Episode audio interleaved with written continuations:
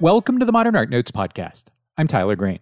This week, I'm joined by Jim Isermann to discuss a major new monograph that surveys his career. It's out from Radius Books just in time for the holidays. Oh, by the way, in addition to a bunch of terrific exhibition catalogs, this year the Modern Art Notes podcast has featured outstanding books by Tabitha Soren, Mary Beard, Deborah Willis, and Laura Raicovich, biographies of Sam Francis and Francis Bacon by Gabrielle Selz and Mark Stevens and Annalyn Swan, respectively, there's also been Deborah Bricker Balken's awesome Arthur Dove catalog raisonné, and heck, my new book too, Emerson's Nature and the Artists. As you finish your holiday shopping, be sure to have a listen.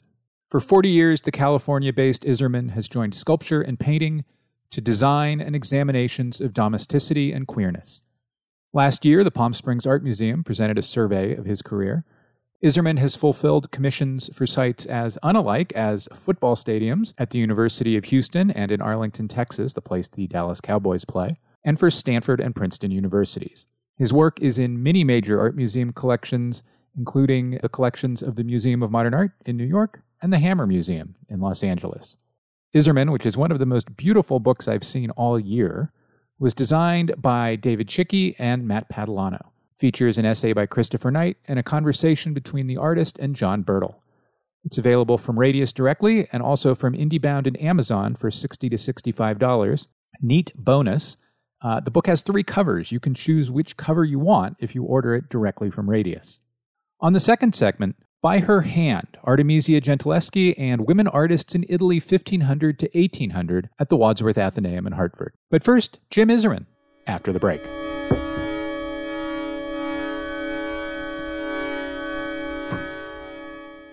The Modern Art Museum of Fort Worth presents the exhibition Milton Avery, curated by Edith Devaney and organized by the Royal Academy of Arts London in collaboration with the Modern and the Wadsworth Atheneum Museum of Art. Avery is considered one of North America's greatest 20th century colorists. His career fell between the movements of the American Impressionists and the Abstract Expressionists, leaving him to forge a staunchly independent path.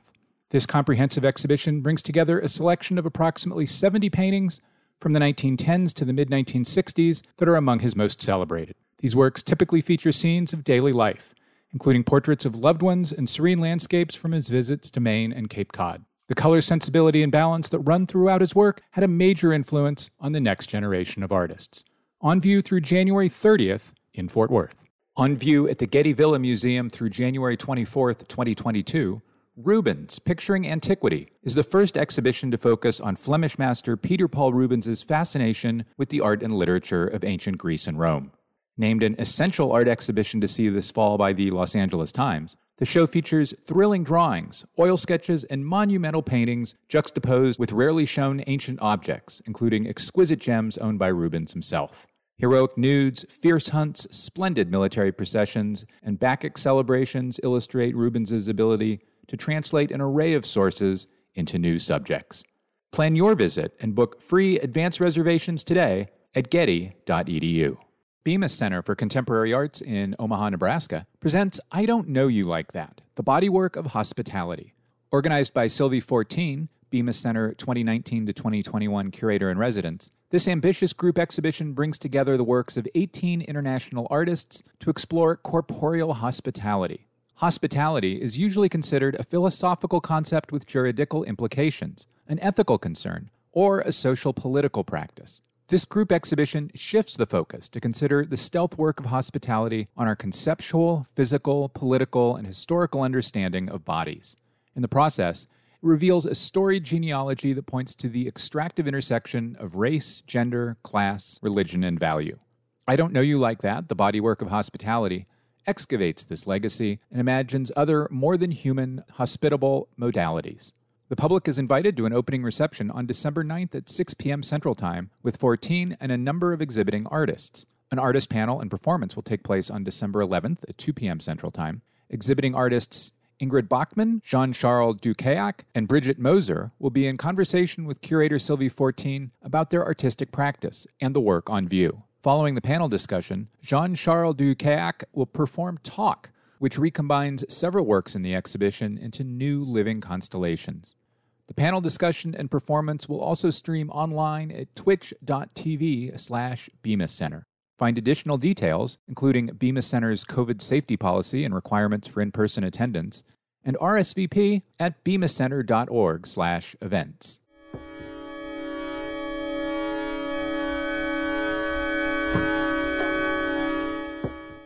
And we're back. Jim Isermann, welcome to the Modern Art Notes podcast. Thank you. Happy to be here.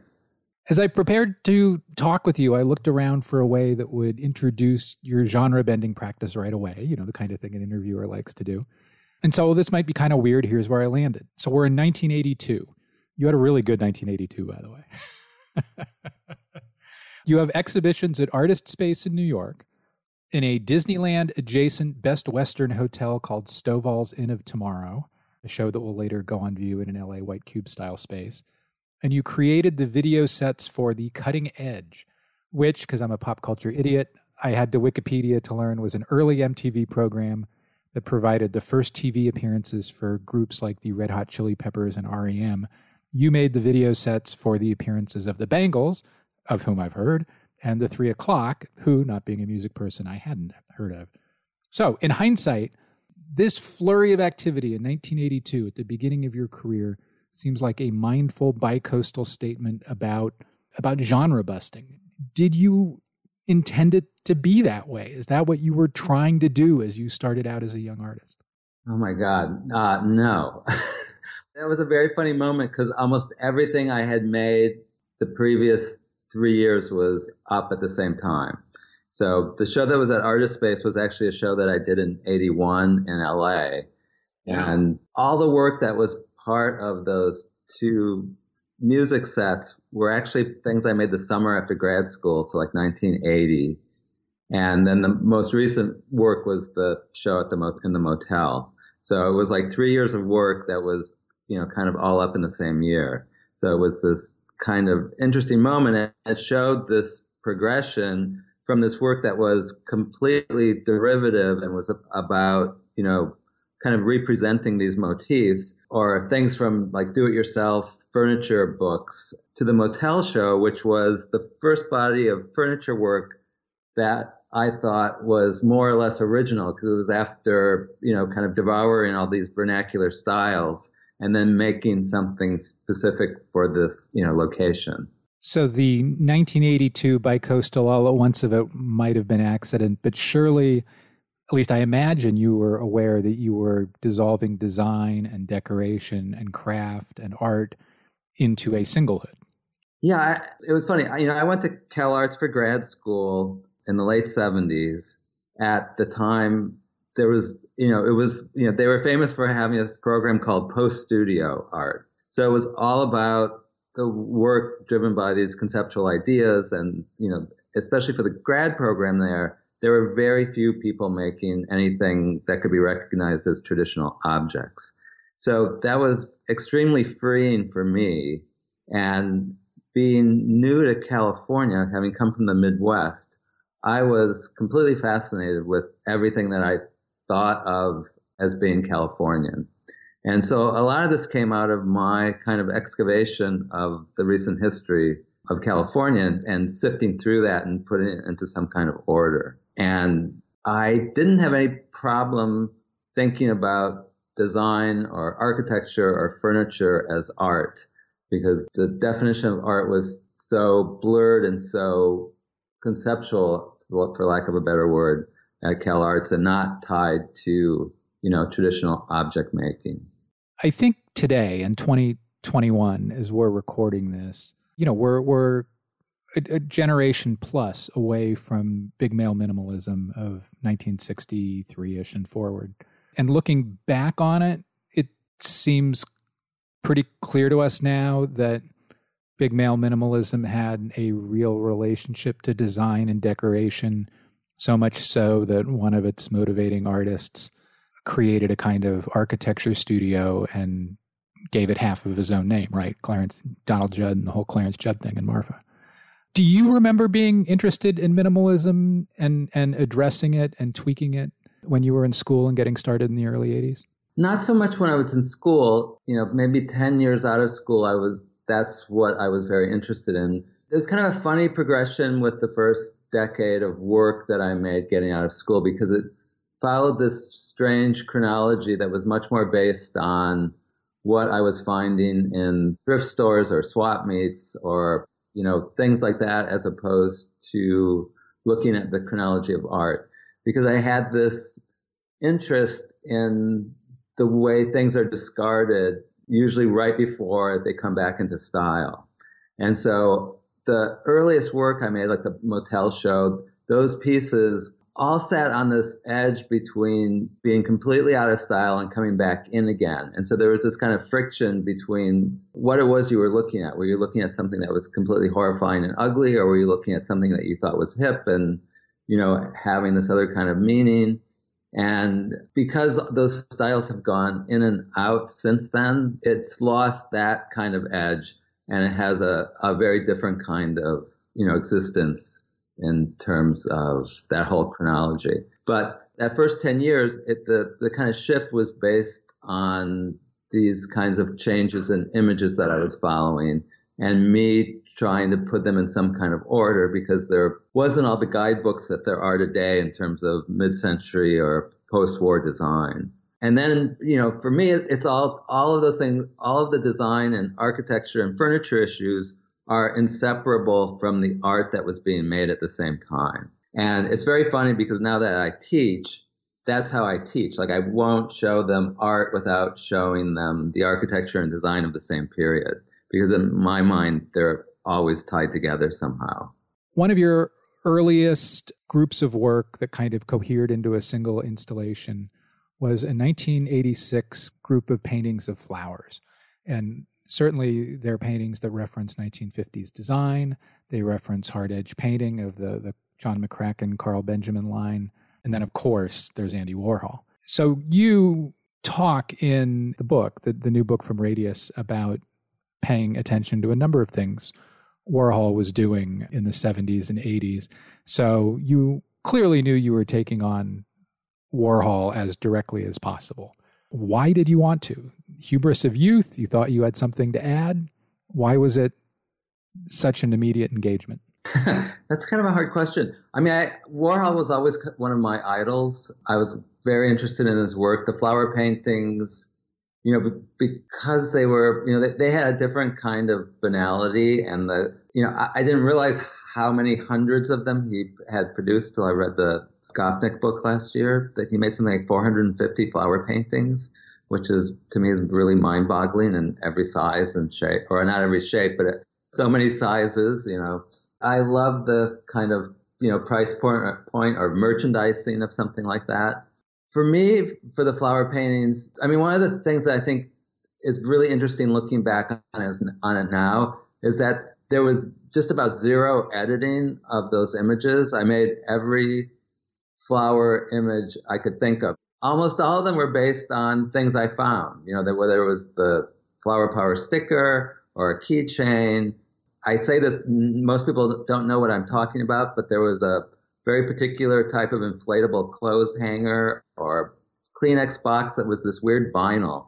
And all the flowers that were printed on that were a very particular kind of loopy flower, which I reproduced on a couple of those paintings. And I made as many as I needed to fill the exhibition space for that show. So even though I pretend that they were the first paintings I ever made, they were really conceived of as, you know, this ensemble or, you know, covering the wall. They were double hung and basically looked like wallpaper, which is also very Warhol like. Yeah, you you talked in the interview in the book about loving the Warhol Whitney installation with the paintings on top of the Warhol wallpaper, the cows. Yeah, which then I was, you know, able to do that in 1999 uh, with the 15 year survey show that we did. Yeah, we will get to some of that. One of the things about the flower, your flower paintings that cracks me up in kind of a knowing way is that somehow they are a queering of Warhol somehow they are a queering of a queering.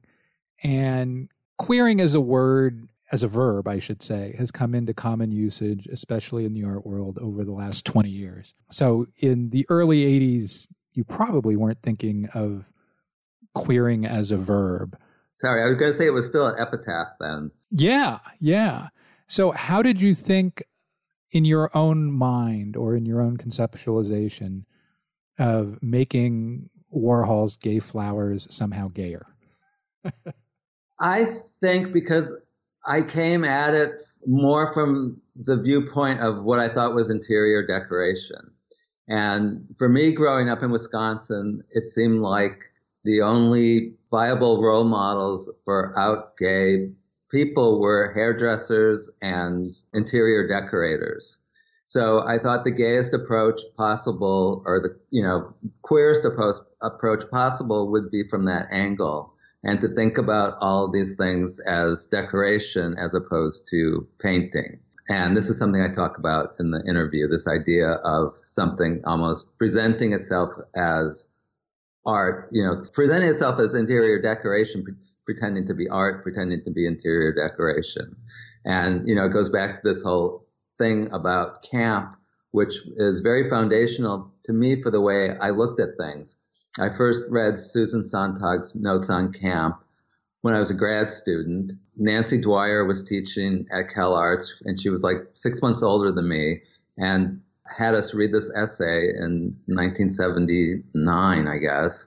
And I never read anything that so, you know, moved me. And it gave me such permission to pursue everything I was interested in, in terms of rescuing things from thrift stores or from oblivion and trying to reinvest them with this, you know, knowledge or signage or something that would communicate to like minded people. And that's something that's been in my work from the very beginning. It's very funny because with my grad students now, we've been reading a lot of queer theory. I actually have a queer, well, I didn't start, I and a couple of my students and ex students have a queer theory reading club, book club. And, you know, there, there just wasn't the language to talk about work that way when I was, certainly when I was a student and in the 80s in LA, any gay work or queer art had a lot more to do with desire of men's bodies and not about interior decoration. And so there, there wasn't really a place for this work to be talked about that way. And, you know, that was one of the huge goals for me about this book was to finally situate all this work in a language that's available now that I was unable to speak, you know, 30 years ago. I'm not sure I can quite put it into words, but but your work I, I guess jumping off from what you said about Sontag, you know, is full of doubling back, doubling back, referencing, doubling back again, winking. And something about the way the book unfolds, whether it's the way the images are sequenced or something else, reinforces that. So, you know, we get to see a flower painting and then maybe another flower painting, and then we see the room of flower paintings. And the work exists often, and this is true throughout the book, as an individual artwork and then in situ in a way that winks at the artwork and that winks at decoration or design and then takes you back to the artwork. So it it it plays out, I don't know, there's a real narrative across the book, which is a lot of fun. Yeah, it's very funny. I mean, I love the way the book ended up coming together. You know, something that was really important to me about the book was to have this strict chronology somewhere so that if you want to know the sequence of this work, it was there. But what was very funny about both the essay and the interview is they're completely non chronological and they jump all over the place. But then you get to the plates, which are a pretty strict chronology, and then the illustrated chronology, which obviously is, is super strict. And so the, like you said, the images and the ideas repeat, you know, four times through the book. So if you actually go through it, I think really nice how these things are repeated and said in different ways. As a whole is, I think, very informative in terms of how the work developed and, you know, what I think about it and what other people thought about it at the time. And that's also something I was really, really wanted to happen with the essay and interview because Christopher Knight has been writing about my work since the mid 80s. And so if there's any, I mean, he was my number one person to write this essay. And I'm so grateful and thrilled that he agreed to do it because I just thought there's nobody who, there's nobody else who lived through it with me who, you know, experienced the development and changes. And then the interview is done by John Bertel, who was a grad student of mine.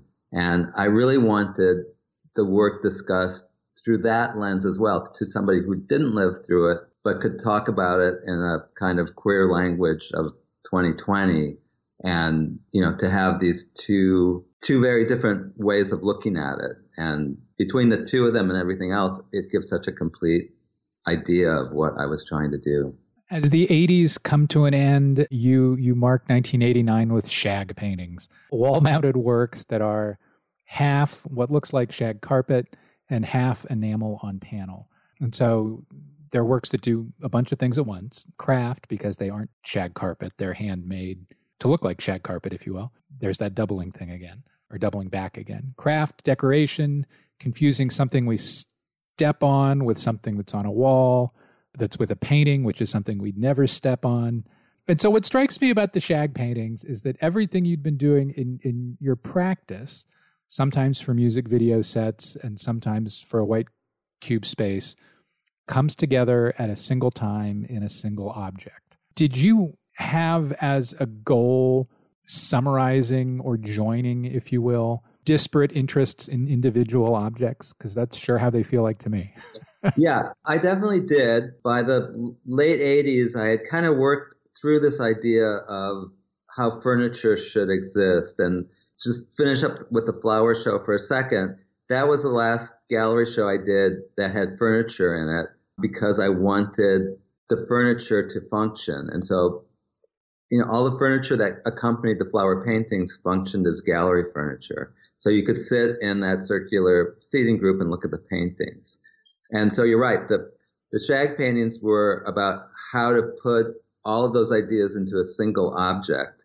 And they're funny because, you know, they're kind of didactic in that way, but they're super physical in person because the larger ones are eight by eight feet. And so if you stand in front of it, you know, it pretty much fills your field of vision. And half of it's this hard edge painting and the other half almost feels like it, that painting's out of focus. You know, so there's this very, very physical experience. You know, I was super interested in op art at the time, which optimistically was this thing you didn't need to know anything about, that it was, it happened in your retina and that was the complete experience, right?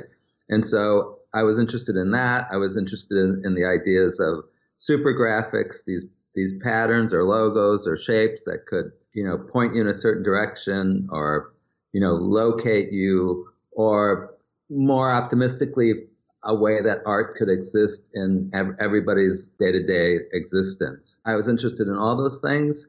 And I was interested in it being singular objects.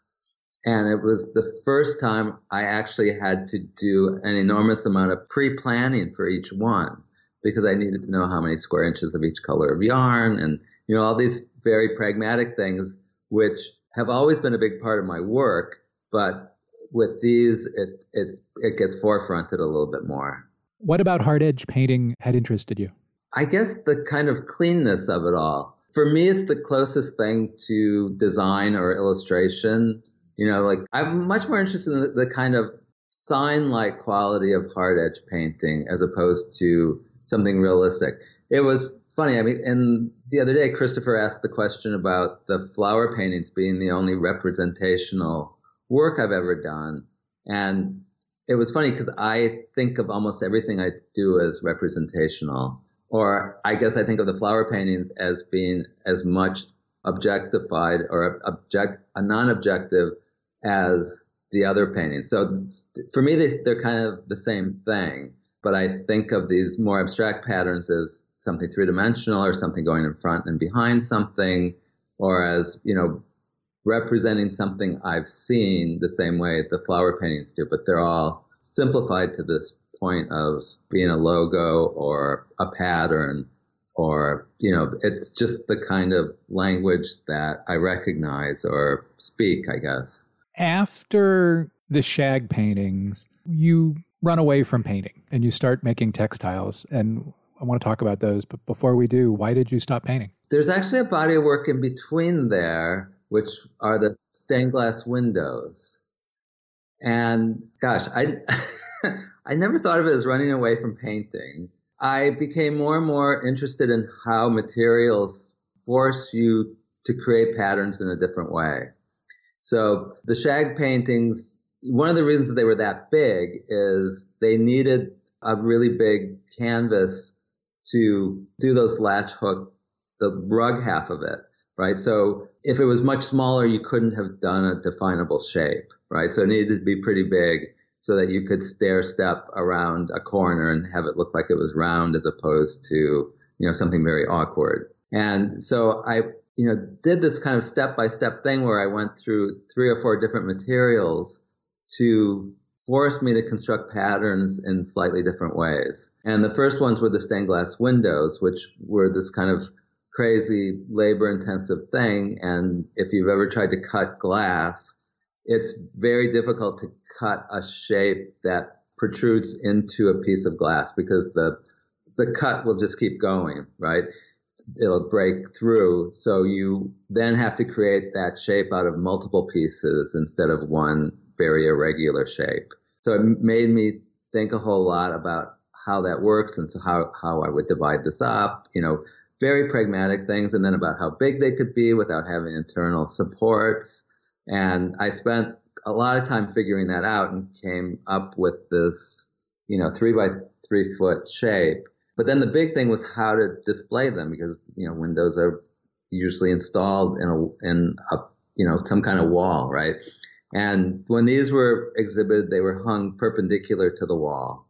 So we could light one side of it. So you could see one side with light on its face and one side with the light coming through it, which was really different. And I chose the glass because of its different texture as well as its color. So the the half with the light on its face, you saw the, the different smoothness or roughness of the glass. And these things are impossible to photograph, and you know I don't have anything that really shows that. But they had a very different kind of physical presence. In photographs, you just see the light coming through them, and they seem more ethereal than you know they're a little bit more visceral in person. But then, you know, moving to the textiles was just another step away from that. So doing these hand pieced, basically patchwork quilt tops that were never backed or quilted was another way of, of using all these different pieces to create an overall pattern.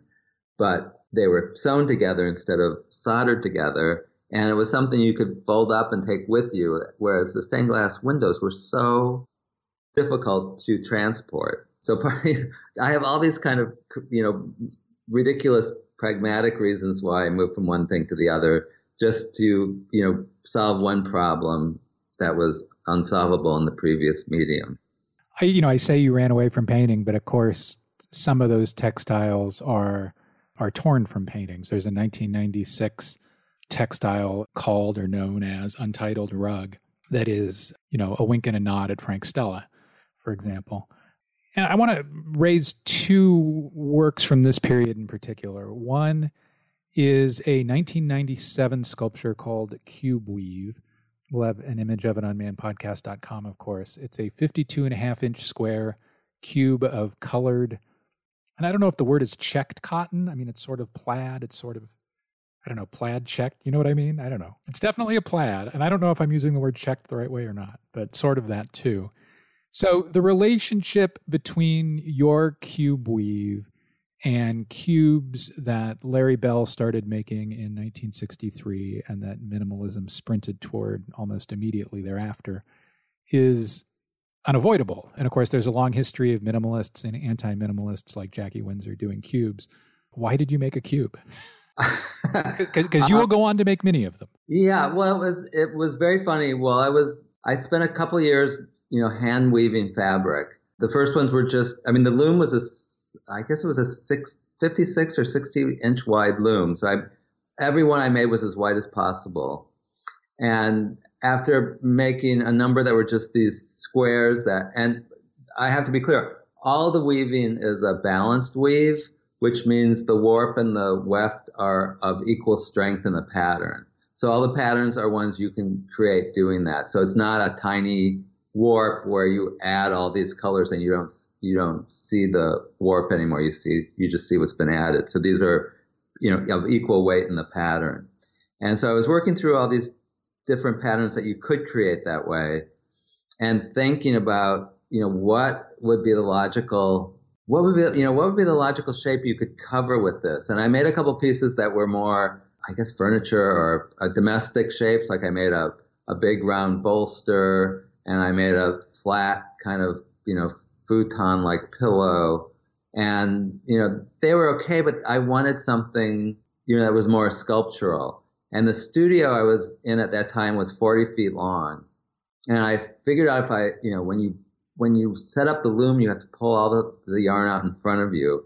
And if i ran the yarn the entire length of the studio i could weave basically like a 30 or 35 foot long piece of fabric so those large cube weaves which are 52 by 52 by 52 are actually made from one piece of woven fabric that's just cut once and they fit around the cube, you know, two kind of C-shaped sections, if you can imagine. And I was very interested in working with that kind of rainbow pattern. So it was the six primary colors and where the like stripes, the six colors run in both directions and where they meet, they create a pure version of that color. And the other ones are all those, you know, one color or two different colors together. So it's it's more of this kind of plaid or you know, I don't know what the this is another technical term we, we should probably look up. But so you got this, you know, it was you know almost like this weird kind of color theory, you know, side of the each cube. Yes. But you know, having made one, I figured out how to flip the colors as I was doing it so that each band of color went around all four sides in each direction. So the first cube doesn't do that. The second one does it perfectly. And then the, what was it? Eight smaller ones I made since then, or sequentially to that, all did it. So with all my work, this is kind of weird learning curve where I cannot hypothesize how it's going to work without actually making it and then each one informs the next. But yeah, these clearly had this funny reference to minimalism. You know, whether Christopher called it a you know a slip cover from minimalism, some people call it a tea tea cozy. You know, for me, it was just like how you know like how faggy can you make a Tony Smith cube or a Larry Bell cube and make something that is a kind of response to the masculinity of of what we think of as minimalism in the most cases. Yes, and in that way, maybe they're most of all a riff on Robert Morris's box with the sound of its own making, carpentry being a, a kind of a stereotypical male thing. And that work is from 61, so a couple years before Larry Bell's first cube in 63. I, I enjoyed hearing you use the word funny there a moment ago because the, the other works in this, many of the other works in this series, if you will, are hilarious. There is a giant pill called capsule, which which you know is basically a happiness pill, and and there is a donut, um, or there are donuts. So that within this group of work are all these kind of jokes about California, especially the donuts. I've never been anywhere that thinks donuts are as important as California thinks donuts are important. I've got to say, there's always this kind of crazy serendipity with these things, right? So the the big square rug or the big you know rectangular rug you mentioned was the first one of these braided fabric pieces, and I made it for a two person show with Jorge Pardo, and Jorge and I had lots of mutual friends in the mid 90s, and my gallerist Richard Telles thought, oh, it'd be a really great idea you to do a two person show. And I thought, oh, you know, somehow we're going to collaborate or, you know, do something. And first date for the show kind of came and went because there was no, you know, kind of meeting of the minds about how this was going to work. And by that point, I was getting to know Jorge and his work a little bit better and realized I was just going to have to decide what I wanted to do and live with what his reaction was going to be because it was definitely not going to happen the other way around. So I approached it very competitively and thought, oh, I'll make this, you know, 300 square foot braided rug and Jorge was like, "Oh, that's great. I've always wanted to make a rug too, so we'll have two rugs together." So I made this rug, and two weeks before the show, Jorge came over to my to my studio with all these carpet sample books, and picked out this really gross kind of goldish green wall to wall carpeting, which was the perfect color to go with my rug. And so the gallery was wall to wall carpeted and then my rug just came in and laid on top of it. So it was honestly the best two person show I've ever been in because it was about what what was different about the way we work as opposed to what was the same. And you know, it was you know really fantastic. But to do that piece, to buy the amount of fabric I needed, I had to go into downtown LA and buy it by the bolt from these fabric jobbers. So I ended up with all this extra you know, beautiful heavy cotton twill. And so the whole time I'm making this braided rug, I'm trying to think what is a geometric shape that I can braid where you start, you know, from one end and the braid ends when it meets again or, you know, and so the donuts were the first ones I did, but I braided them over these truck tire inner tubes, which were this very rigid ring. But when I deflated them, they kind of collapse and look much more like donuts than like some kind of ring.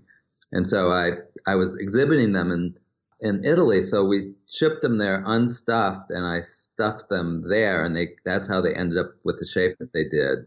So, and I think much more you know interesting as a type of donut or whatever other shape you might imagine looking at that hole. And then the the capsule shape was what I did with all the leftover fabric. So the pattern of that is much more like a rag rug where the colors add and subtract and you get this kind of overall speckling of color. And that was simply taking every piece of fabric I had left, tearing it into the, the strips, and then counting how many I had of each color and coming up with a system where they were added in a sequential way so you got this overall pattern. And I really love that kind of result. Like for me to sit and think, oh, I want this kind of heathered speckled pattern, I would never do that. I, I needed to come up with some kind of system that determined this for me, which is, you know, this kind of funny thing back and forth between this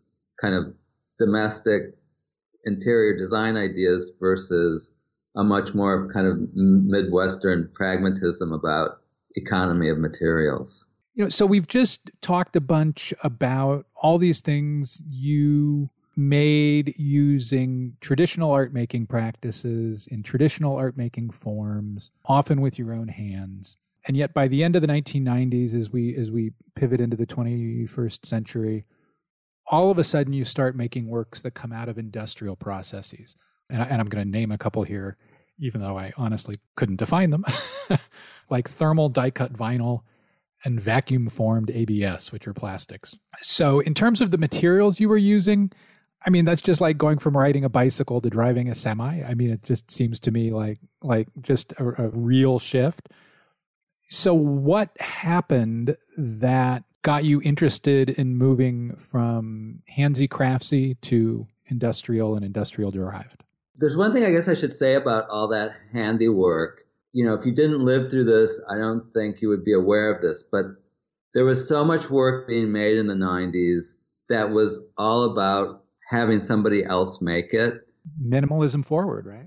Well, yeah, but it was, it was a lot of it was tied to. I mean, there was a number of artists who did it in the 80s and 90s, but the idea that you would farm something out, um, not so much to a manufacturer, but just to somebody who could do it better than you could whether it was some kind of craft person or whatever. But there was this kind of acceptance about it. And for me, it was almost this kind of opposite acceptance where I had to accept how much I enjoyed making these things and that I didn't know enough about it to tell somebody what it was I wanted them to do. I could only do it myself and learn what the options were that way. But what happened in the late 90s, the first you know, thermal die cut vinyl piece I did was when the survey show came to the Santa Monica Museum of Art. 1999. Yeah, and Carol Ann Klonarides was the chief curator at the time. And she really wanted something to set that exhibition apart from the other six venues that the show traveled to. And that space still had all the steel divisions in the prefab building. So it was kind of a natural system to come up with a pattern that would change at each one of the, one of these divisions, and it was kind of amazing. I think actually Carol Ann is the person who found the manufacturer to make these, and then I'm still working with that manufacturer today. Whenever I pull one of these out for an, a group exhibition, and or if I'm doing a new vinyl piece, which I sometimes do, and you know, it was the beginning of me.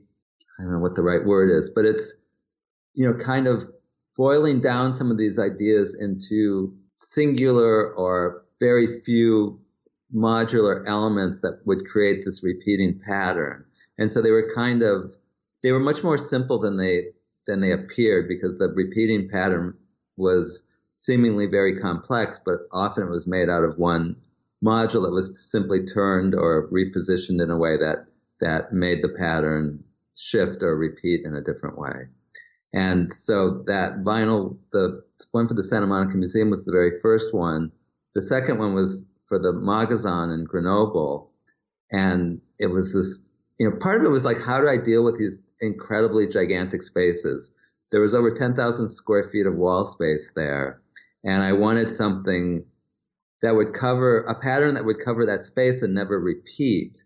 So it was, we, it was six different shapes made in six different colors, and the shapes and the colors were added in two competing systems.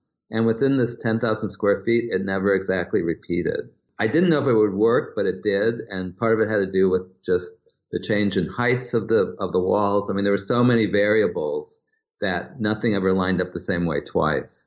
And then what followed that is the beginning of me doing these public commissions that's when I really went all in with working with outside manufacturers, which completely changed my studio practice, you know, within five years. We'll get to one of those in a minute. But before we do, I want to make a stop at the modular walls, screens, if you will, that you started making around 2005.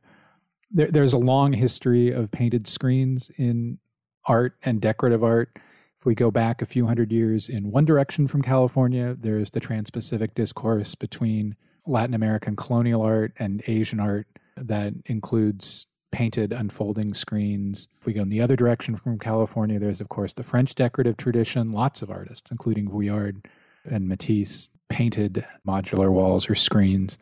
So I think I'm asking why screens? Why why did you want to do these modular walls? And is it because painting is beginning to nudge its way back in a little bit? Uh, there's it's kind of a complicated answer. There's there's a couple things. I wouldn't have known any of the things you just mentioned. What I would have been. Well, let me I'm, let me let me jump in real quick though. I, I, I right around 2005, some of those Latin American colonial painted screens that were informed by Asian art were on view in LA. I, I don't doubt that. I was already out in Palm Springs by then. But I was super interested in the kind of screening system you would see all over LA to disguise an outdated building. Like I was very interested in that. I was also very interested in the concrete, you know, block screen walls, which were all over Palm Springs. And I bought a house out here in 97 and moved out full time in, I think it was 2000 or 2000, 2001. And so I was looking at those, but I was also looking at maybe somebody like Harry Bertoia, who did screens, you know, and here's an artist who was a, a furniture designer, probably equally well known for his furniture design as for his artwork. And I'm not sure where he ranks today, but at that, at the time I was looking at him, it was kind of, I don't know how seriously people took the work, but with along with everything mid-century, it's been completely reevaluated. Big retrospective at the Nasher Sculpture Center in early 2022.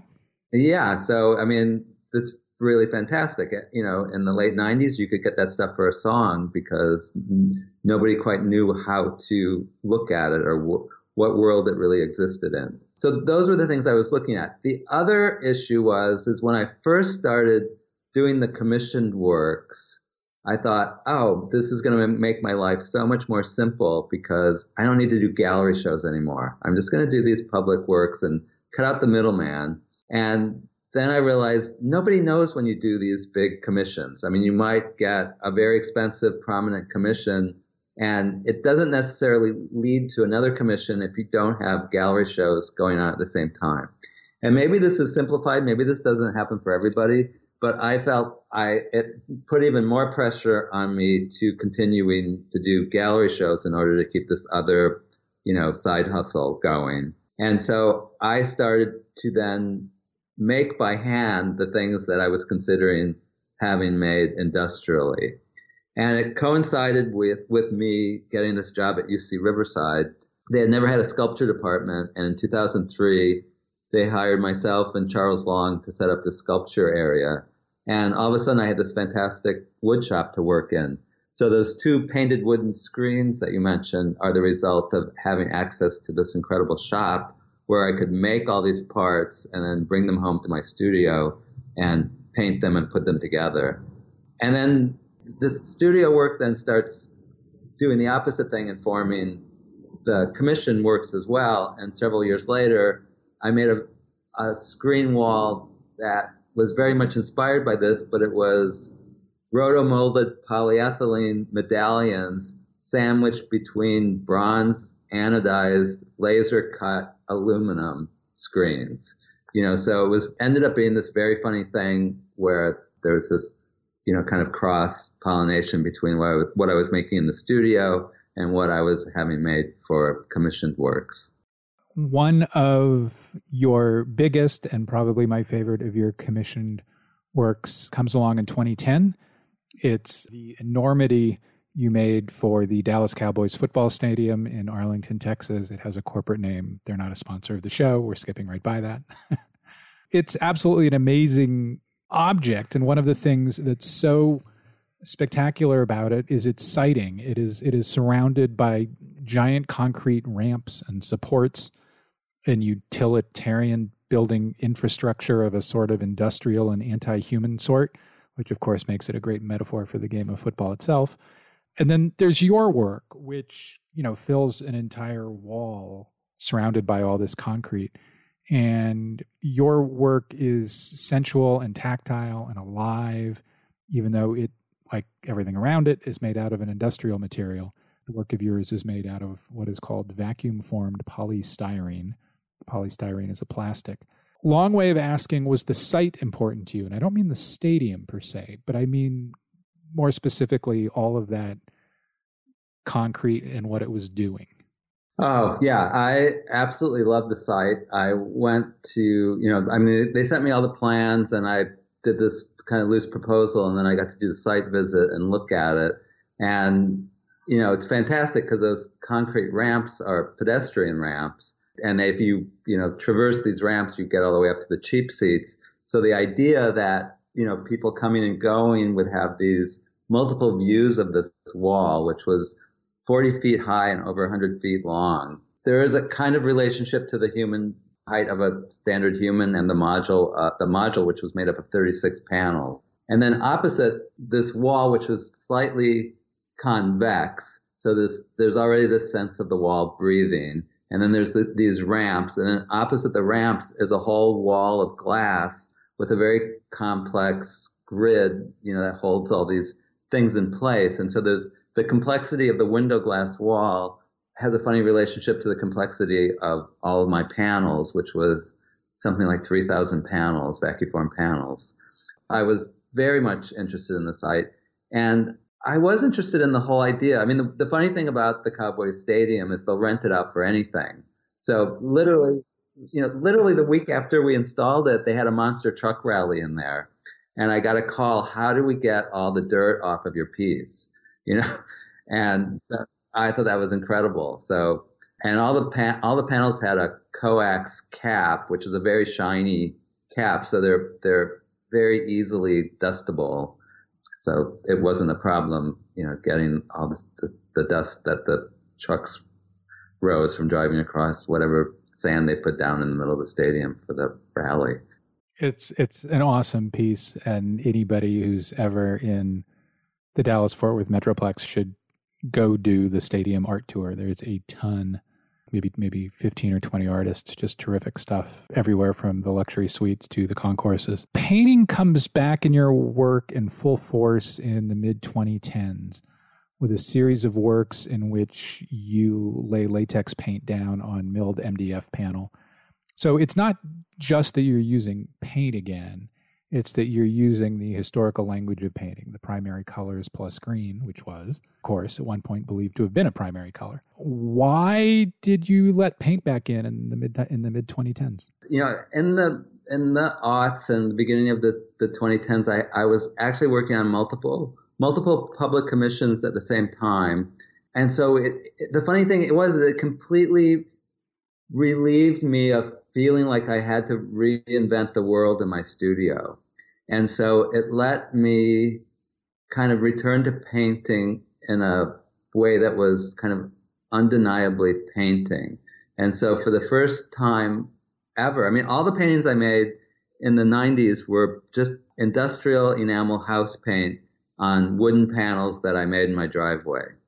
And so in the 2000s, I started having custom supports made with canvas stretched over a wooden panel with smooth coat gesso on it. And they were, on the one hand, very undeniably paintings. But on the other hand, th- this paint that you're mentioning, I was at the very beginning, I was using a very high end Belgian house paint that had otherwise unavailable colors to choose from. At the beginning, they had a relationship with the Pantone chip colors where you could order the colors based on any Pantone chip number. The paintings you mentioned was actually from a chip book of British standard colors. And so they were super saturated.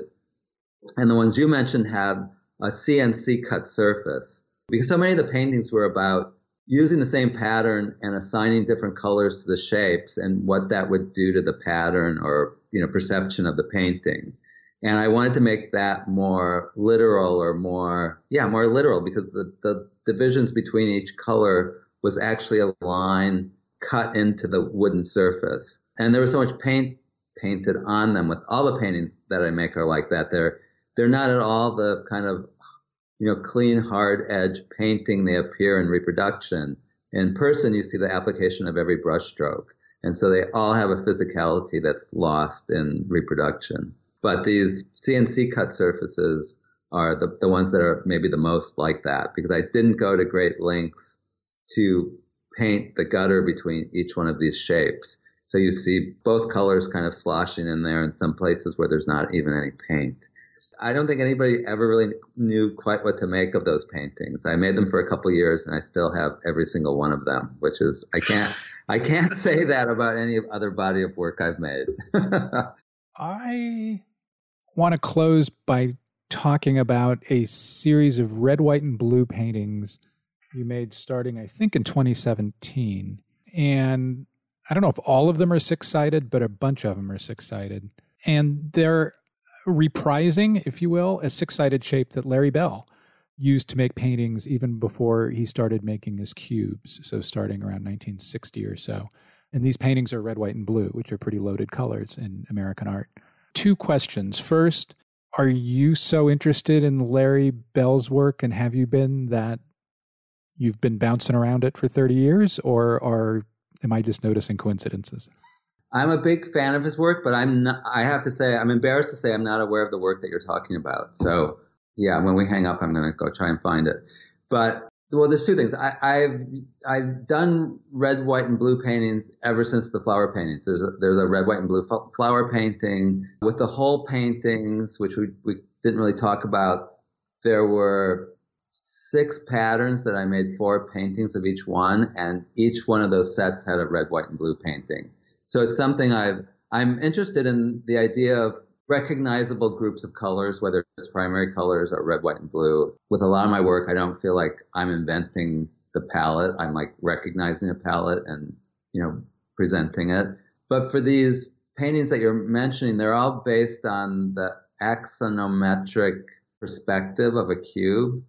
And the work I had made just previously were the stacked cubes which were these, you know, sculptures where each of the six sides was the same repetitive module, and it was a rotomolded polyethylene module, and it was only by flipping half of them that they could bolt together and create this freestanding object. And they did it in a way that you could actually stack multiple ones of them on top of each other. And it's the first time I actually took an industrial material that I'd worked with in a commission and then used it to make work for a gallery show. So usually the usually the gallery work is kind of a handmade version of, of something industrial, but this was actually doing that. But the pragmatic problem was these, these shapes had to meet in a certain way that they supported each other. Whereas the red, white, and blue paintings, they represent these red or blue bars on the six sides of a cube, but because it's a painting and or representation or perspective, they don't have to support themselves in you know freestand as a freestanding sculpture. And they were very. It was very funny. It was a idea I had. I spend my summers at a place where I have a studio, but it's it's not particularly conducive to making sculptures. And so I spent the summer there working on these drawings and trying to figure out what I was going to make when I got back into my you know home-based studio.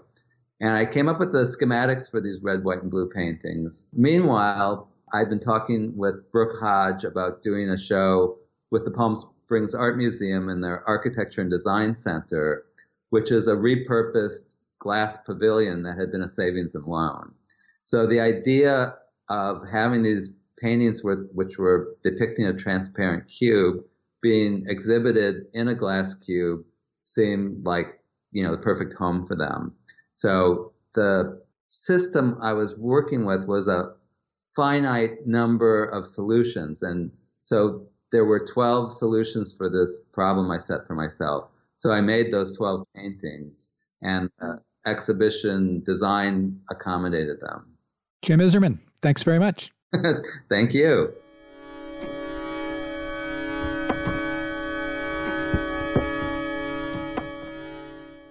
Point of Departure, 1958 to present, at Sheldon Museum of Art, draws its title from a 1958 jazz recording by Andrew Hill that both exemplifies and defies its time. The exhibition surveys the evolution of abstraction from the late 1950s, after the first wave of artists associated with abstract expressionism, to the present. The artists featured in Point of Departure embrace the primacy of their materials, using visual language rooted in observation. Works by Tony Bechara, Ross Bleckner, Lisa Corinne Davis, Ron Gorchov, Carmen Herrera, Norman Lewis, Jill Nathanson, Odili Donald Odita, Larry Poons, Mavis Pusey, Stanley Whitney, Sue Williams, William T. Williams, Terry Winters, and others show fluid interplay between abstraction and depictive references. Point of Departure is on view at Sheldon Museum of Art from August 13th through December 31st, 2021. For more information, visit sheldonartmuseum.org. The Nasher Museum of Art at Duke University in Durham, North Carolina, has reopened to the public with a new exhibition, In Relation to Power Politically Engaged Works from the Collection. The exhibition focuses on ways that artists comment on and often vehemently resist the dynamics of inequitable systems of power. The show includes more than 80 works by 57 artists, including works on paper, paintings, sculpture, photography, and video. Many works are on view at the Nasher for the first time, through February 13th. Also, Off the Map, The Provenance of a Painting, is an intimate exhibition that provides a case study in provenance research of a single work in the Nasher Museum's collection. Portrait of an Artist, attributed to Joseph Wright of Derby. From England to Berlin, New York to Durham, the 18th century painting has journeyed far and seen numerous owners, auction houses, and exhibitions since its creation 250 years ago. On view through January 9th. Visit nasher.duke.edu.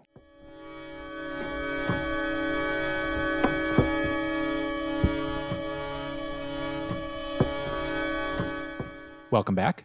Next up, Oliver Tostmann joins me to discuss By Her Hand Artemisia Gentileschi and Women Artists in Italy, 1500 to 1800, which he curated with Eve Straussman Pflanzer.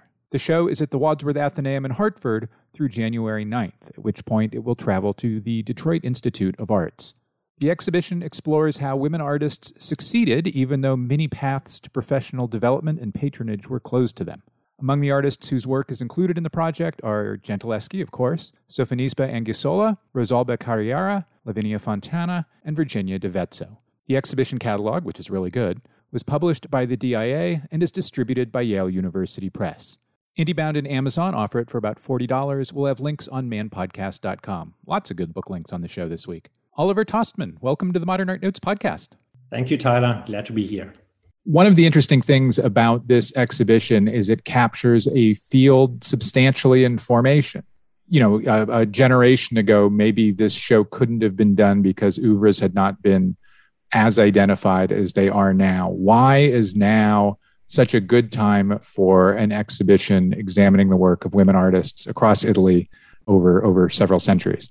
There's probably hardly any other subject that has such a high relevance as the work of women artists today, we have a special interest in historical women artists at the Wadsworth because we had never given a exhibition to them and we wanted to to make good with this historic imbalance. I know the same is, is true for the detroit institute of arts. We also wanted to capture the moment that you just described. And i would even say that it is not just a generation ago, it is just maybe probably 10 years ago that our field has been changing so dramatically. You walk through our exhibition, if you if you scroll through the catalog, you will see that many of those artworks have entered public and private collections just during the past 10 years. Think about the very recent rediscoveries of important works by, say, Artemisia Gentileschi, our main heroine in the show we at the Wadsworth, we bought her self-portrait as a lute player in 2014. That painting came on the market only in the late 1990s. Before that, it was it was it was virtually unknown. The same is true for the Mary Magdalene in Ecstasy, probably one of her most riveting paintings that came up on the market in 2014 and is now here and on view in the United States for the very first time. And there are so many other works that landed in the collections of private collectors since then that are truly enriching and are truly helping us to understand the, the output and the artistic creativity of women artists in such a better way today than 10 years ago, than 25 years ago, or 50 years ago. One of the benchmarks of our exhibition, or one of the sort of inspirations for our, our exhibition was the great ex- 1975 exhibition of about women artists co-curated by Anne Sutherland Harris and uh, Linda Nochlin. And if you compare the catalogs of their show and our show, admittedly their show was much larger and was not only dealing with Italian women artists, but but nevertheless, if you look at the the roster of Italian women artists and the numbers that they present, and if you compare them with what we now know about women artists, with the works that have come to us in the meanwhile, we just have to confess and we just have to see how much our field since then evolved and developed. And it is now this highly dynamic field. Think about the exhibitions that took place about historic women artists just in the past five years, mainly in Europe, but still, it's definitely a topic of our time that I think speaks dearly to us today. Are there shared interests or approaches that we see amongst women over the course of these several centuries? Of course, there are many. It starts with their with an education that was very often similar to the degree that they were educated by family members. In rare cases, they were sent out of their homes. They were facing similar challenges within their society. They had to overcome obstacles that were probably not that different for a woman in, say, 1550 compared to a woman living in Italy in around 1750. You and your co curator, Eve Straussman Pflanzer, write that women may have made more self portraits than men did.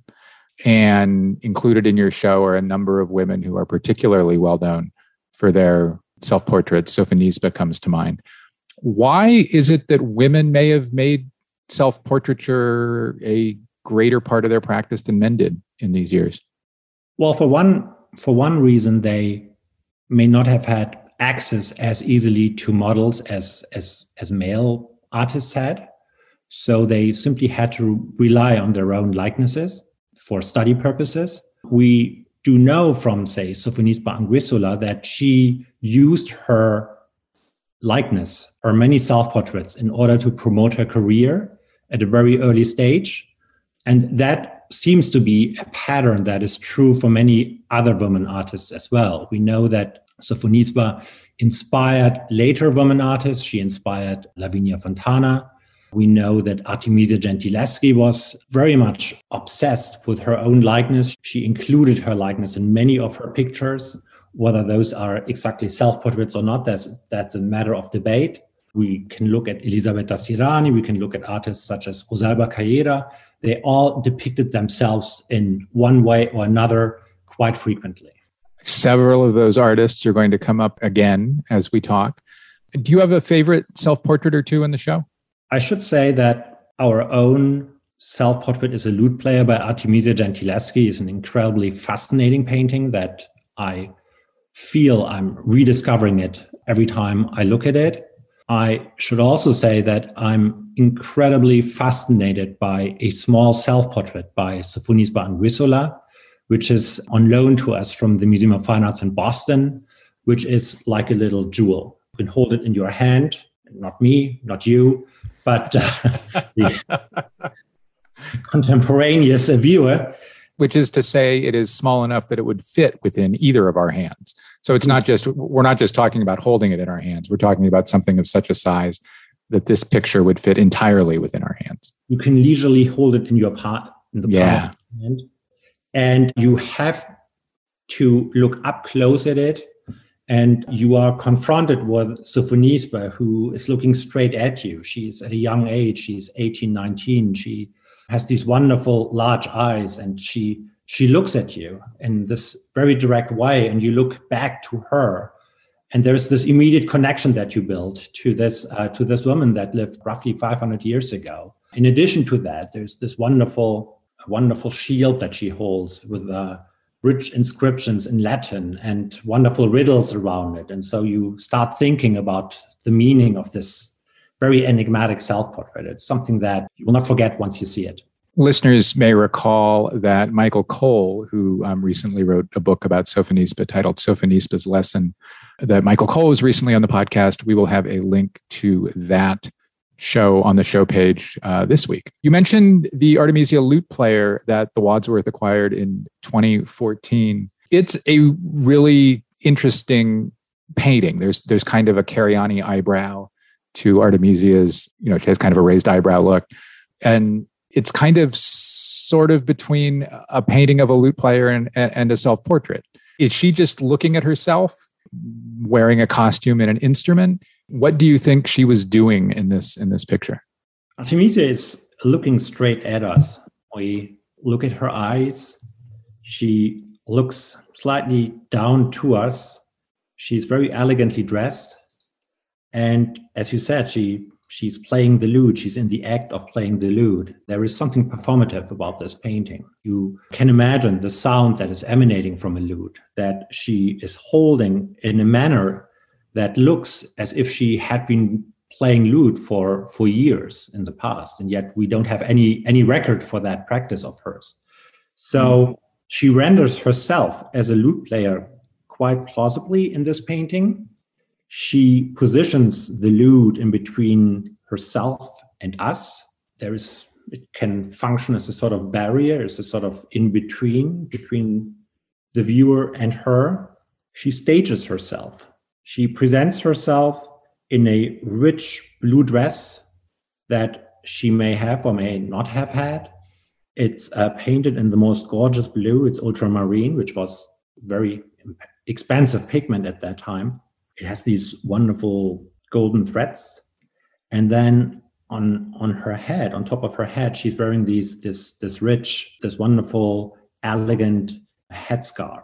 And so she looks at us and she she pretends as if she's a lute player as if she is a lute player. It is a role portrait. It's it's the the portrait of an artist who is disguised as a musician now, to which degree she disguised herself is something we don't know because she may very well be a lute player in real life. We know that she participated in such in, in, in certain in certain musical activities around the Medici court in, in Florence around the time when she painted this painting between 1615 1617 there's a record of a Signora Artemisia at one of those performances. She uh, understanding her headscarf as a uh, as a reference to this to this Medici performance. Um, she was recorded, well, the Artemisia there was recorded as a uh, as a gypsy.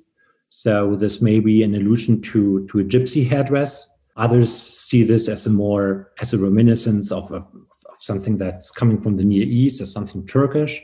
So I think there's a wonderful ambiguity about this about this self-portrait, something that is quite unexpected. Artemisia, that looks straight at us, gives us no indication that she was a painter. She presents herself as a musician. And at the same time, she presents herself as a woman in her early 20s. She is very attractive. She's very sensual. She is not shying away on, on showing us her, her décolleté on her low cut bodice. And so I think that this, in many ways, this so called self portrait sort of shows her at this very crucial moment of her career in Florence in when she was in her early 20s. My favorite part of the picture might be her hands, which are spectacularly painted and the way shadow kind of dances across her fingers in a way that suggests movement as if her hands would be moving along the lute. It's absolutely right. They so, they look so spot on. The differences between the right hand and the left hand, she's she's definitely holding the lute strings. It's a wonderful study of hands, and it's such a high degree of of realism that comes through it, of, of, of naturalism, that is just speaks to her qualities of as an artist at that time. You wrote an essay in the catalog about how women seem to have made more small scale works than men, or at least more small scale works by women have survived, of course. The most famous example of a small work by an artist in your show is the Sofonisba, the palm sized Sofonisba we talked about that's at the MFA Boston. There's also a small self portrait of Sofonisba in Vienna that is discussed in the catalog. So, what are some of the reasons why women might have made work at such a scale across such a long time period? We don't know exactly. What seems to be the case is that small scale painting played a different role for many women artists compared to men. Education may have been a major driver for this. Women, by and large, were not educated to paint large paintings at the very beginnings of their careers. Their, their training was, was, simply, was simply different they very often had to juggle several duties at the same time. Um, a woman could have been, say, a mother. She certainly was, in some capacities, the manager of the household. She just may have had lesser time in order to paint, and to paint something small helps you to finish something more quickly. It's also something that you can do easier from home you don't need to have an extra studio space for doing that you can do it directly from your from your kitchen table as so many of us today yeah there's also no no physical risk that comes to it. I mean if you paint larger paintings you you may have to go on a ladder you may have to do something physical that may be risky. And uh, that is not the case at all for for small scale objects. But maybe more importantly is the sort of message that are sent out by small objects. Small objects are not necessarily objects that are shown in the public sphere. They are not objects that are necessarily in a highly competitive sphere. They're in most cases very private objects. There is a certain degree of modesty that comes with them. There is a certain jewelry aspect that comes with them. And all those were, were virtues that were at that time largely associated with women artists. Another reason could have been, and we spoke about the importance of self portraits for women earlier. And it is just interesting to see how many women artists started their career with small scale self portraits. That for women, producing a self portrait may have had a different importance as for male artists. But then the question for a woman artist is how how can I bring those self portraits those artworks to the art market. And many, we know this from Sofonisba, that her self portraits were all sent out with the help of her father, with the help of, of the rest of her family to important patrons and, and art collectors in northern Italy and beyond that sphere, to the rest of Italy and even beyond Italy. And so there's this distributional aspect to it that small scale works can be easily sort of sent away from home. And I think all these many reasons may have an influence for the uh, strong presence of small scale works in the careers of women. Some women started their careers with small scale works, and after some years, they they moved on to larger scale works. Other women started their careers with small scale works and stayed on with small scale works. And then there's a third uh, category of women that started with larger works. And very quickly they realized that they would be more competitive and more successful as women artists if they concentrated on small scale objects. One of the women in your show particularly distinguished herself as a pastelist, if that's a word, it is now. So much so that the King of Poland devoted a whole room to her pastels in his Dresden palace who was she? Where did she work? And why do you think maybe pastels were such a focus of a single practice, her practice? Well, that's a wonderful question. We're speaking about Rosalba Carriera here, who was a uh, European celebrity in the first decades of the 18th century. She not only had the King of Poland who collected her, she had uh, eminent collectors in France, the royal family there, eminent collectors in Germany, Italy, all over Europe. One of the things that's interesting to me about how widely she was collected is like, you know, we think nothing of oil paintings on copper or panel, you know, traveling across the continent. But pastels are delicate. And it seems, I don't know, what do I know? But it seems like it's less likely that that would have, that her works would have survived decades of continental transit and transport. You would think so. Rosalba very much specialized on pastels during her mature career. She did not build a monopoly, and yet she, she hmm. became the best known artist in Venice and certainly the best known women artist in Europe to produce portrait after portrait after portrait in pastel. Most of her pastels mid-sized to small sized. She capitalized on technical innovations that took place at that around that time. She could handle the crayons much more easily than be, than generations before, and perhaps most importantly, she capitalized on the invention of of glazing, of glass glazing, and so her pastels could be sealed with glass, and therefore they could be sent away from Venice around Europe. She certainly profited from the fact that she was based for large parts of her career in Venice, a place that was visited by visitors from all over Europe who would then come to her studio and would sit for her for a finite time. And they would then bring these pastels back to their homes and present them as these wonderful memorials of their of their grand tours. She also had a particular career as a teacher. Who who did she teach, and what types of students flocked to her studio?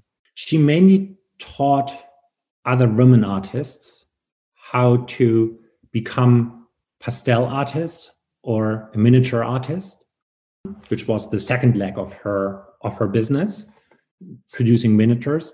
She brought a number of really talented young girls to her studio and trained them to perfectionize the medium of pastel in the same way as she did. We have a wonderful example of one of those students who, until recently, had been of the more famous Vedute painter Luca Carlevarijs. She specialized on portraits, developed her own style that was a little bit different, a little bit distinct from, from Rosalba's style, but nevertheless, you can clearly see the influences that uh, Rosalba had on, on her pupil, Mariana Carlevarijs. One of the artists in the show I did not know hardly anything about before reading the catalog was Elisabetta Sirani, who, who you mentioned earlier. I was flabbergasted to read that she made 200 pictures before her death at the age of just 27, which suggests she had few hobbies. what distinguishes her work And why was she able to be so prolific in her early to mid 20s? I mean, I, I, I, imagine that most men in their early to mid 20s were, were still working in other artist studios, for example. Right. She was educated by her father, who was a well known artist at his time as well. Her father had trained in the workshop of uh, Guido Reni in Bologna. And he tragically became quickly completely overshadowed by the rapid success of his of his daughter who by all accounts must have been a prodigy. She was a, a painter as you mentioned. She very early on received important public commissions. She painted many many depictions of madonnas with children. Including one in the show. She was also a fabulous draftswoman. As that, she was truly exceptional among her contemporaries because she uh, produced drawings in preparation for her paintings, but those drawings already by her contemporaries were looked at as, as singular pieces of art. She did not have, unlike other women artists, unlike, say, Artemisia Gentileschi, she did not have a husband. She uh, devoted her life to the arts. And that is probably one of the main reasons why she was able to be that prolific that she was. So it sounds like her father, whose name was Giovanni, got out of her way and let her be the star instead of him? I think we know too little about Giovanni. We know too little about their relationship in order to, to say that. Today, he is overshadowed by her. I think that Elisabetta uh. Overall is one of the better known artists in our exhibition. There has been a, a uh, large exhibition of her in Bologna during the early 2000s. And then there was a beautiful small show at the Uffizi around 2016, 2017. She is definitely known in Italy as an outstanding woman artist of the 17th century, lesser so outside of Italy. So Sofonisba's father promoted her too, of course. I think the last artist I want to bring up offers a pretty good example of how art historians and curators are now working to extract her from the painterly record, if you will, and that's Virginia da Vezzo. Who is she, and how is it that she kind of needs to be extracted from Simone Vouet? I think Virginia da Vezzo stands for so many other women artists. She definitely had a reputation during her lifetime. We know an awful lot, comparatively speaking, about her life. And yet there is very little evidence, there's very little paintings or drawings that can be safely ascribed to her today. The only one contender is a wonderful Judith that is hanging, hanging today in Nantes at the Musée des Beaux-Arts there. And other than that, we know shockingly little about her education. She was probably unlike many other women artists. She was educated by professional male artists certainly by her later husband, Simon Vouet, with whom she took drawing lessons in Rome during the 1620s. They married around 1626 and they had close contact with other artists that play a very prominent role in our show, like Artemisia Gentileschi. And the reason why we wanted to have her included in the show is that she really is this sort of enigmatic artist that had a re- importance during her lifetime and yet it is so hard to get artworks of her it is so hard to to group artworks under her umbrella if you will and so we decided not to show an artwork by her but an artwork by her husband simon Vouet that shows her as the magdalene which resonates in a wonderful beautiful way with with other mary magdalenes in other in our show in which the Magdalene is wearing almost exactly what the Judith is wearing in the da Vezzo painting in Nantes. That is a wonderful observation, Tyler. I have not thought about before. Um, she certainly poses in this wonderful sensual way. Uh, she plays with her with her left fingers, with her hair braids. Her shoulder is uncovered. It's a wonderful sensuous portrait. Another reason why we wanted to include this portrait uh, painted by her husband is to point to the very specific dynamic of artistic couples at that time, the way how they influenced each other, the importance that those couples had in the art world at that time. Virginia da Vezzo, Simone Vouet is one example. Another example in the show is a portrait of Maria Felice Tibaldi, who is probably unknown to most of us today. She was a celebrated miniaturist painter in Rome during the mid 18th century. She was coming from a well to do artistic family. And during the early 1730s, she became to know the French artist Pierre Subleyras, who eventually married her. And probably on the occasion of their marriage, he portrayed her in a wonderful portrait and a wonderful, alluring portrait that is now at the Worcester Art Museum that we also show in our exhibition, in which Tibaldi, not unlike Virginia da Vezzo, who's posing as the Mary Magdalene, Tibaldi is, is, is, is not shown to us as a, as a saint by any means, but she's also not really shown as an artist to us. She's shown to us as a, uh, as a Roman socialite, as a beautiful woman placed in this luxurious setting, um, certainly as someone who is not immediately understood as an artist if you look at this portrait. So, again, another wonderful example of this great subject of artistic couples. Oliver Tostmann, thanks so much. Thank you, Tyler. Thank you so much. It was a pleasure to be here. That's all for this week's show. The Modern Art Notes podcast is edited by Wilson Butterworth.